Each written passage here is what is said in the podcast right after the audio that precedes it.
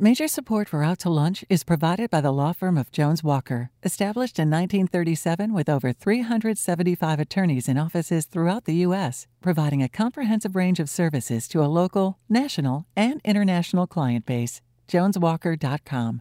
And by Shorten Associates, legal recruiters in Louisiana and Texas. And Orangetheory Fitness, delivering fitness results for a healthier world. From Mansur's on the Boulevard in Baton Rouge, we're out to lunch with the editor of the Baton Rouge Business Report, Stephanie Regal. It's business Baton Rouge style. Hi, I'm Stephanie Regal. Welcome to Out to Lunch. Nelson Mandela once said that education is the most powerful weapon you can use to change the world. Sounds lofty, yet it's true in so many respects. But education is increasingly complex and challenging to navigate. So many choices today and so many variables that can affect outcome.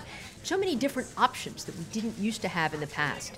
With me today to discuss this is Nancy Cadwallader, owner of Collegiate Advisory Placement Service, an independent educational consulting firm that helps families find the best option for their kids from elementary school all the way through graduate school. Nancy, it's a pleasure to have you here today. Thanks for being with us on Out to Lunch. Thank you very much. Joining me and Nancy is Sarah Broom, founder and executive director of Thrive Academy, one of Baton Rouge's most inspiring and impressive educational success stories. Sarah was with us on this show a while back, and her story was good then. It's even better today, as Thrive has grown so much over the past few years. Sarah founded Thrive in twenty twelve when she was a very idealistic and passionate twenty-five-year-old teacher determined to make a difference in the lives of students who come from intergenerational poverty and face the steepest obstacles as they try to get an education. Thrive opened with a class of twenty-sixth graders as Baton Rouge's first boarding charter school for at-risk students. Today, it has a new campus for its one hundred eighty students, and it graduated its first class in May. Sarah, you were such an inspiration, such a great story. Thanks for being in here today on Out to Lunch. Thanks for having me. Well, Nancy, I want to start with you because as schools have become more specialized and education is so much more complicated, like everything in the world, right? Your firm kind of helps make sense of it and, and break down the options for for kids and their families. Well, we work with students and their families to find the best fit. And that's what is the most important part, I feel, at the secondary level, at the high school level, and even down further down. So we meet with families to help them say, what are you looking for? Mm-hmm. What are your skills? By that I mean, what are your strengths? Are you a visual learner? Are you a learner that li- listens better? So what college or what boarding school or what high school works with that in the best way? And, and we know so much more today about learning, learning styles, styles and, and learning differences, right? Right. Before you were either a good student or you're a troublemaker kid, right? And so many teachers, hopefully, are learning more about that, but so many aren't. So we go through and help students learn. And whether you are the straight A student with high scores, you need to find the school that is the best fit. Where can you be happy? Where are you comfortable? Mm-hmm. And it takes going on that campus to see, and you may think it is the best looking school online, but you get on that campus and, oh no, that's not where I think I need to go. So we work with families to help them see that and work through all that and help them just discern that. And then when they decide where they want to go, look, apply, we help them with their applications. Sure. Sarah, since Thrive Academy was founded as a charter school, it has become now a state legislatively authorized school. So yes. This was a big change for y'all in, oh, in yes. your development a year or so ago, two years ago? About two years, yeah. So tell us, what exactly does that mean and what has it changed for Thrive? Yeah, so we started off as a charter school, um, and we were a boarding school, as, as you said, uh, but the other boarding schools in the state are all these legislatively authorized schools, right? It's a better category for us to be in. It's also a much less well-known category, so I, I always find myself explaining it a lot um, to folks that we are no longer a charter school, we are still a public school, but we're this whole different kind. Um, so the other schools in the same kind of category as we are, are NOCA in New Orleans, uh, uh, the Math Science School up in Natchitoches, and the School for the Blind and the Deaf right here in Baton Rouge. So again, very specialized schools, most of them offering a boarding component. Mm-hmm. um, and we joined that, that grouping and became that kind of fourth special school. In twenty sixteen, the legislation was passed, um, but it had a twenty seventeen enact date, so we've been at this now for two years, um, and it certainly has meant a lot of changes. You know, we are a state agency now, so wow. It changed the way we did all of our operations, all of our back office. It has been a steep learning curve um, that I feel like I'm still on in, in a lot of ways, um, but luckily we've worked with a lot of really great people at the state to help us make that transition. Sure. And and does it make it easier to get funding? Does it make it more difficult? I'm sure there's a lot more regulation, but also more support in other right. ways. It definitely makes it much easier to, to be funded. It allows the state to, to make a contribution towards the residential component, as they do for the other boarding schools in that category. Um, it certainly came with additional regulatory strings and kind of bureaucracy.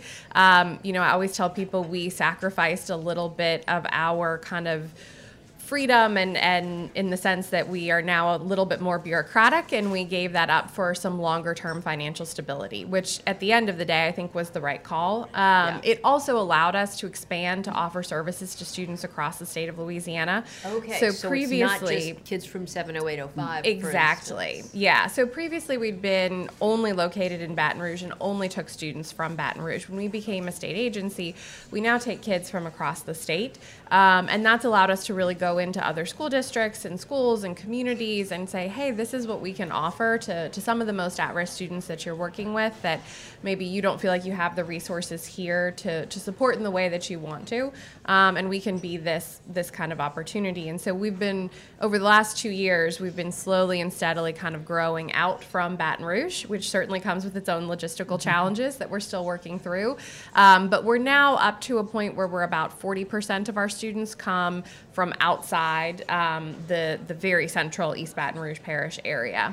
And and when you say at risk, is it still the most, say, um, socially and economically underserved kids, or is it kids with special educational challenges as well? So uh, is it people you want to get them out of their home environment to provide them with the optimum learning environment, or more yeah than that? So we we always say there's not one right fit for Thrive and not one right descriptor for for the type of student that we serve, um, but ultimately we try to serve students who without this kind of opportunity would not be able to be successful in a traditional setting. So that can look like a whole variety of things, right? It can look like students who are experiencing homelessness, um, students who have parents who are struggling with various things, from drug and alcohol addiction to incarceration. It can also look like students whose parents have passed away and are maybe mm. living with grandparents, aunts, uncles, um, or elderly caregivers. It can look like students whose parents have severe chronic illness um, and really struggle. It's a, a lot of work to have a teenager at home, and if you are really struggling with a, a really chronic illness, sometimes that can be really um, a difficult challenge. Um, sure. Can be students whose parents work offshore or out of the country um, and don't really have a support system here. Um, so we really do serve this this wide variety of students. It's so impressive. And, and Nancy, while while Sarah's school is, is serving the most at-risk mm-hmm. kids, I mean, are your services only for the affluent and those who have this kind of money to find the best or the best fit, or no, do uh-uh. you serve a broad we, spectrum? I serve a broad spectrum of parents. I, I do, and I'm paid by the parents. I'm not paid by, and that's one of the that's ethical, yeah. um, with all the scandal that came out uh, this well, year. We're going to talk about yes. that. That's why I was going to bring it up, because with the college scandal, or whatever they called it, I don't know. What was it, Operation Varsity Blues, I think? Varsity Blues, yes. Um, I sign five different ethical stand, uh, statements every wow. year with the organizations I belong to that says I will not do any of the things that were happened. And the organizations that I belong to, and a Certified Educational Planner, I A C A, all those, we have those standards that we yeah. will not do any of those, the things that went on with that program. Sure. Um, so... And I have parents that, and I do scholarship different parents if I know that they need the help, or a sliding scale, if you want to put it that way. Um, we work through it. I have some parents who will pay me so much a month. um, if that's what we, if that helps them. Uh, with scholarships, we work through it. Yeah. Sometimes people think that this is free. Yeah. And yeah. this doesn't cost you anything, but it's very time consuming. I put a lot of money into traveling because sure. I go visit all the schools. I go visit all the programs. Um, a therapeutic program, I never recommend a therapeutic program if I don't visit it mm-hmm. because there's some bad ones out there. Mm-hmm. So I don't, all colleges, all boarding schools, I visit them. And it's, you visit them every few yeah. years. For certification, I have to turn in one hundred schools that I visit every five years. It seems like, you know, today in education, this is sort of the, the best of times and the worst of mm-hmm. times. I mean, we know yes. so much more. We know right. so much more about learning styles. We have so many more different mm-hmm. options from private schools or schools mm-hmm. that have resource-based programs right. for kids with mm-hmm. A D D or learning differences. Right. We have very progressive places like Thrive that mm-hmm. help, you know, the, those that are really, really underserved. And yet there's still so many failing schools and such huge number of kids falling yes. through the cracks. I mean, it's like both ends of the spectrum. Is that sort of it an is. accurate assessment, do you think? I think so. And I think when I when I look at kind of the educational ecosystem that we have here, and I I visit other schools and I even reflect on our own work, Um, so much of that missing gap, for me at least, is linked to behavioral health um, and to right. mental health and to just general so so social emotional well-being, um, coping skills, and, and really treating genuine trauma as trauma and allowing schools to be able to serve that need. It, it very much is kind of a hierarchy where unless you are kind of treating that underlying behavioral health need, which, which we all have at some level, right? Unless you are treating that for students and you get them to a place where they're in a really good place to learn, it's going to be a struggle no matter what you're doing um, to, to help them learn effectively, especially in the environment that we have where kids are so interconnected to each other, to the world, to challenges that they have. They do not have the interpersonal skills anymore. Do you find that, really? Really, and it's all, they're all so glued to a screen. Mm-hmm. Absolutely. They can't talk to each other. They can't talk to an adult.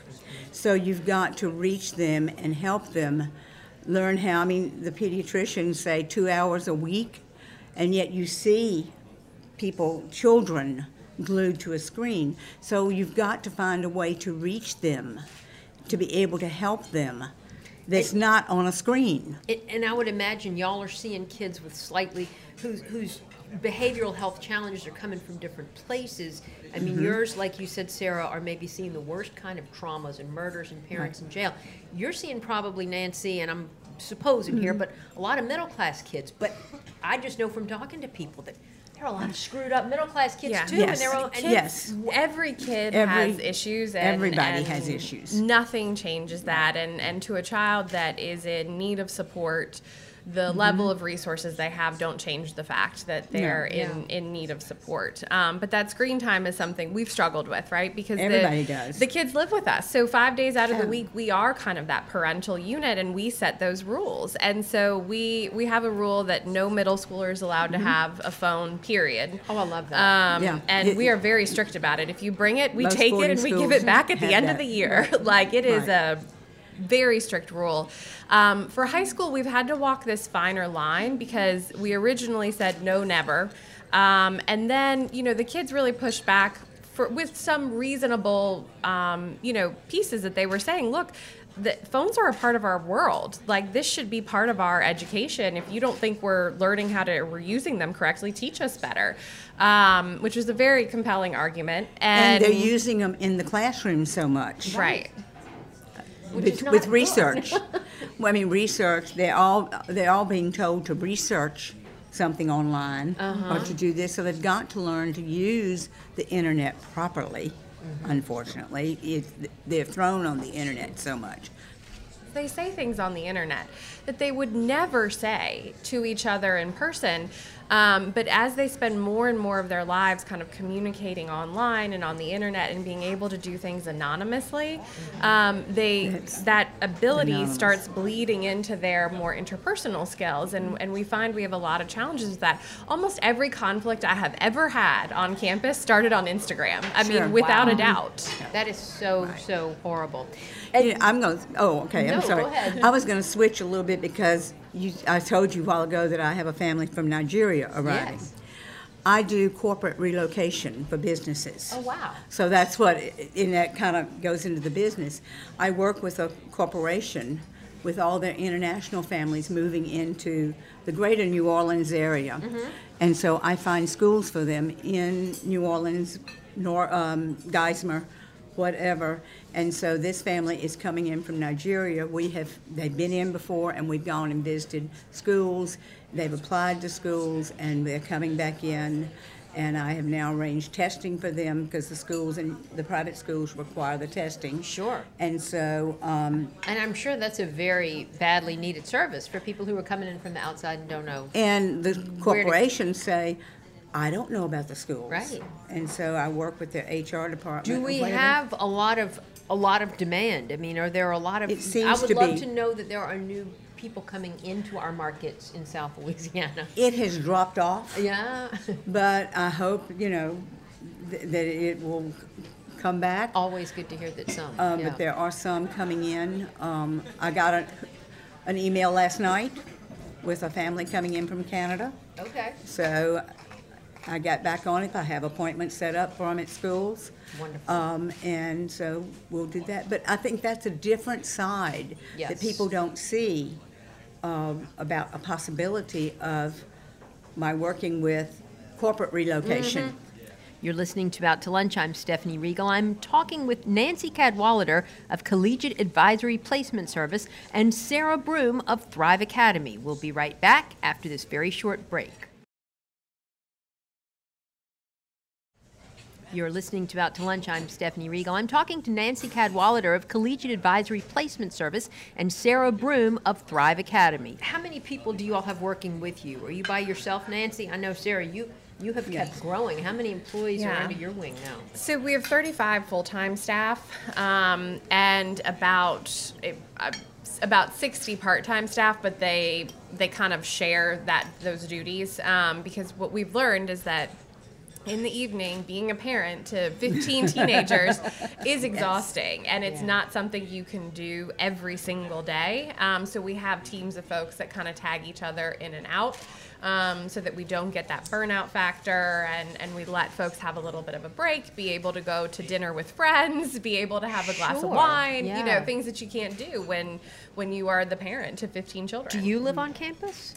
I do not. Um, okay. It was actually my you mother's used one. To, right? No, no. It was, Um, it felt like that, okay. um, but no, it was my mother's one requirement when I when I started the school. She's because I originally had planned to, and she said, "Absolutely not. You, yes. that's the only thing I'm going to demand." So, and she was very right.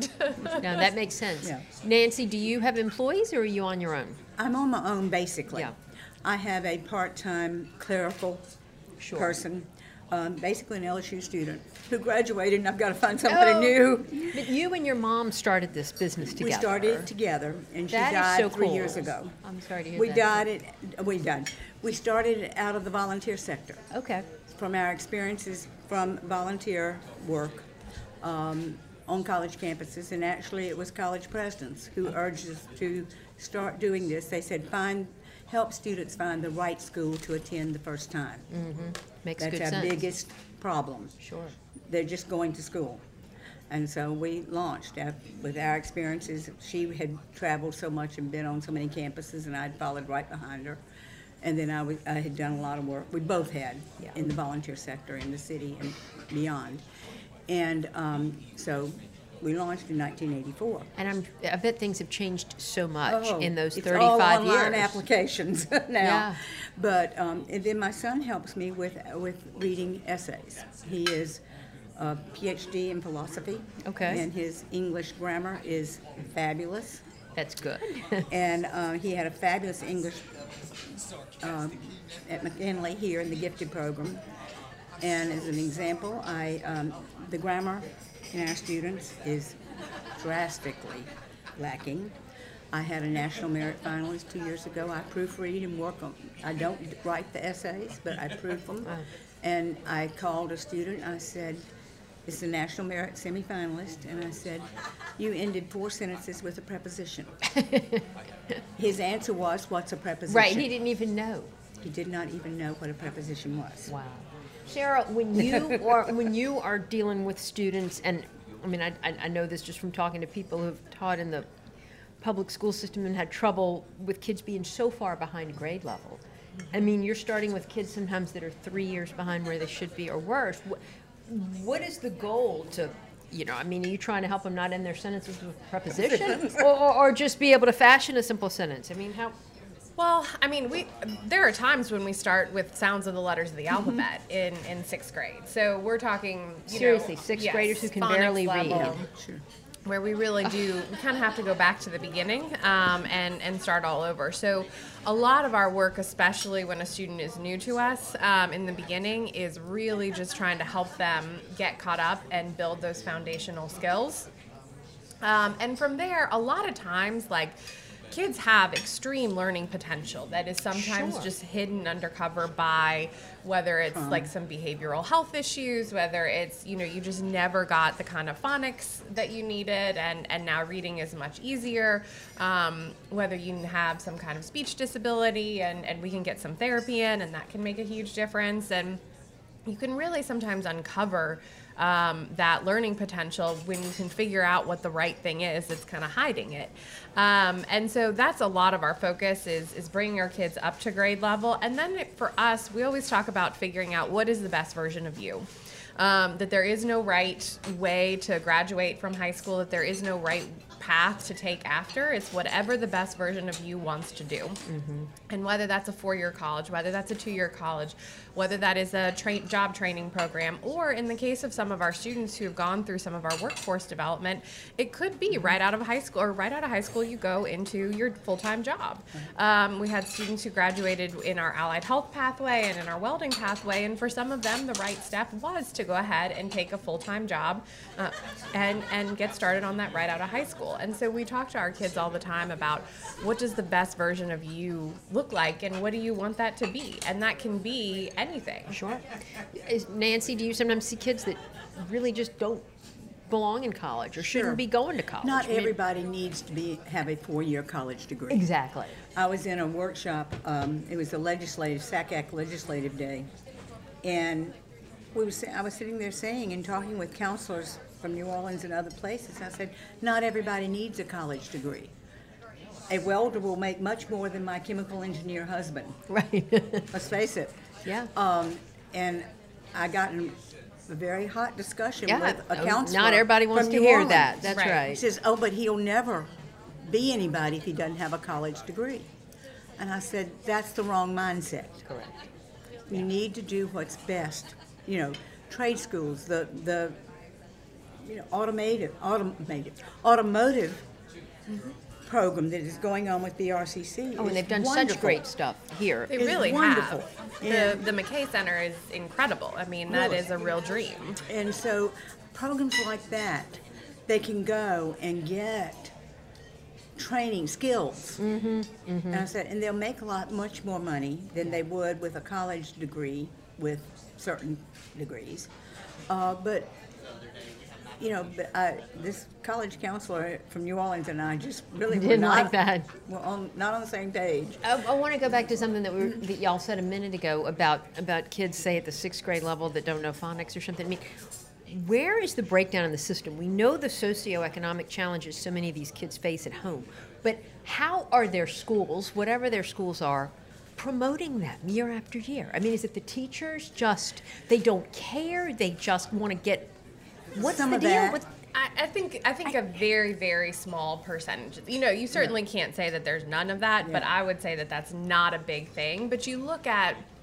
holding kids back and having kids be so overage in their grade, that's, that's also incredibly harmful um, to a child, because mm-hmm. you get a kid who's been, you know, you get held sure. back twice. So once maybe in first grade because you didn't quite get the sounds down, or you didn't get the skill set that you needed in, in first grade, and then maybe you get to fourth grade and you fail the the um, well, LEAP or something. Yeah, now yeah. We've, we've changed it now, it's, but um, it's oh, it's not LEAP anymore. You, no. you fail it and you get held back, and so now you're two years behind. So if you came to school at the traditional age, that means you're on track to graduate when you're nineteen or twenty. And most high schoolers are going to yeah. get to that position and they're going to say... You can't play sports at nineteen or twenty. Right. right and they're right, going to say, point. like, I am basically sixteen going into my freshman year of high school. I don't want to do this. Like, that's, there's very few teenagers who...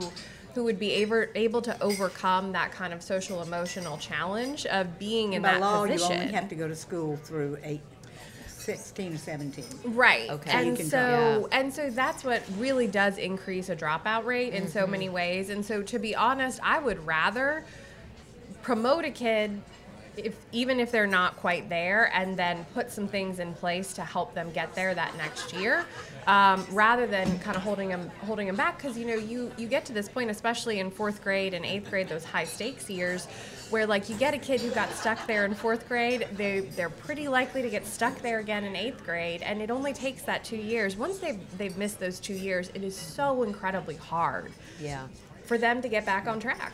And I teach kindergarten Sunday school. Oh. And so many parents hold their child back in kindergarten. Right, right, right. So they're because, already old. So they don't, because they don't want them to be, they want them to be here. And so then they are six in kindergarten. And of course, we have the cutoff date of se- a September birthday. Right. And some schools have an earlier date. And so you have an October birthday. And they're already old. Mm-hmm.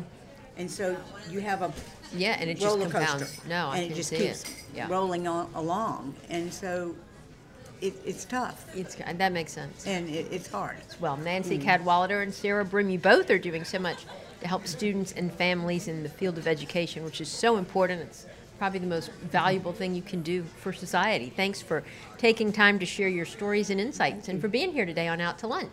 Thanks Thank for you. having us. My guests today on Out to Lunch have been Nancy Cadwallader of Collegiate Advisory Placement Service and Sarah Broom of Thrive. You can find out more about Collegiate Advisory Placement Service and Thrive by going to the links on our website. It's baton rouge dot l a. The producer of our show is Grant Morris. Our technical producer is Eric Merle, but engineering today is Colin Peden. Our associate producer is Peter Raschuti, and our Baton Rouge business consultants are Charlie D'Agostino, Dave Winwood, and Ann Edelman. If you want to know what we all look like, you can find photos from this show on our website, it's baton rouge dot l a, and on our It's Baton Rouge Facebook page. These photos were taken by Carrie Hosford, and you can find more of Carrie's photos at carrie hosford dot com. You can hear this show and past episodes of Out to Lunch wherever you get podcasts and at its baton rouge dot l a. Out to Lunch is a production of I N O Broadcasting for its baton rouge dot l a and W R K F eighty-nine point three F M. I'm Stephanie Riegel. Thanks for joining me. I look forward to meeting you again next week around the table here at Mansur's for more business Baton Rouge style on Out to Lunch. Out to Lunch Baton Rouge is recorded live over lunch at Mansur's on the Boulevard in Baton Rouge. Mansur's is open for lunch daily eleven to two, for dinner nightly, and for brunch on Saturdays and Sundays. Mitchell Foreman wrote and performs all the music on Out to Lunch. You can hear Mitchell's music anywhere great jazz is sold or streamed, and at mitchell foreman dot com. Major support for Out to Lunch is provided by the law firm of Jones Walker, established in nineteen thirty-seven with over three hundred seventy-five attorneys in offices throughout the U S, providing a comprehensive range of services to a local, national, and international client base, jones walker dot com, and by Shorten Associates, legal recruiters in Louisiana and Texas, and Orangetheory Fitness, delivering fitness results for a healthier world.